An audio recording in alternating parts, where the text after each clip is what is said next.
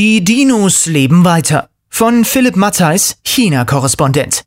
Mehr Staatskapitalismus statt mehr Markt. China hat eine Chance verpasst, seine Wirtschaft zu reformieren. Das Zentralkomitee der Kommunistischen Partei verkündete jetzt eine lang erwartete Reform der Staatsunternehmen. Künftig sollen diese für private Investitionen geöffnet werden, die Mehrheit der Anteile aber bleibt in Staatsbesitz.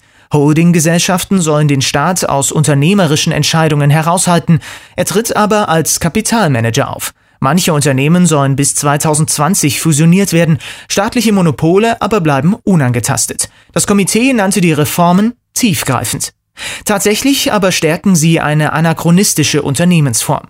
Gut die Hälfte des chinesischen Bruttoinlandsprodukts erwirtschaften ökonomische Dinosaurier, kontrolliert von der KP. Fünf der zehn weltweit größten Unternehmen gehören der Partei, darunter der Ölriese PetroChina und die Bank ICBC. Rund 100 Unternehmen kontrolliert Peking, 155.000 Unternehmen unterstehen den Lokalregierungen. Konkurrenz müssen die Staatsunternehmen nicht fürchten. Privatunternehmen, ausländische erst recht, sind von den Schlüsselindustrien, darunter Banken, Energie, Telekommunikation, Luftfahrt, ausgeschlossen.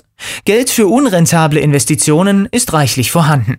Staatliche Banken geben staatlichen Kunden gern Kredite. Fehlender Wettbewerb, Filz und Bürokratie führen dazu, dass aus Staatsunternehmen ineffiziente, schwerfällige, umweltverschmutzende Tanker geworden sind und zum ökonomischen Risiko für die zweitgrößte Volkswirtschaft und damit für die gesamte Welt. Denn die neue Schwäche Chinas ist in erster Linie eine Schwäche der Staatsunternehmen. Die jährliche Rendite privater Unternehmen liegt bei 12 Prozent vom Umsatz, die der Staatsunternehmen bei 3 Prozent. Die Zukunft Chinas gehört Privatunternehmen wie Alibaba und Lenovo und den Mittelständlern. Seit Jahren empfehlen Weltbank und liberale Kräfte innerhalb der KP, Chinas Wirtschaft zu transformieren. Anstatt großer Infrastrukturinvestitionen soll der Konsum die treibende Kraft der chinesischen Wirtschaft werden.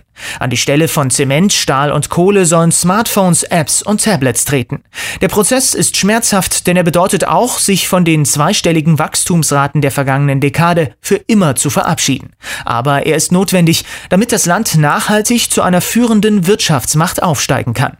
Gelingen kann er nur, wenn die Partei mehr Markt zulässt, Monopole aufbricht und die Rechtssicherheit für Privatunternehmen stärkt. Die neue Reform aber stärkt nicht den Markt, sondern die Marktmacht der Staatsunternehmen, die als nationale Champions mit noch mehr Kraft ins Ausland expandieren sollen.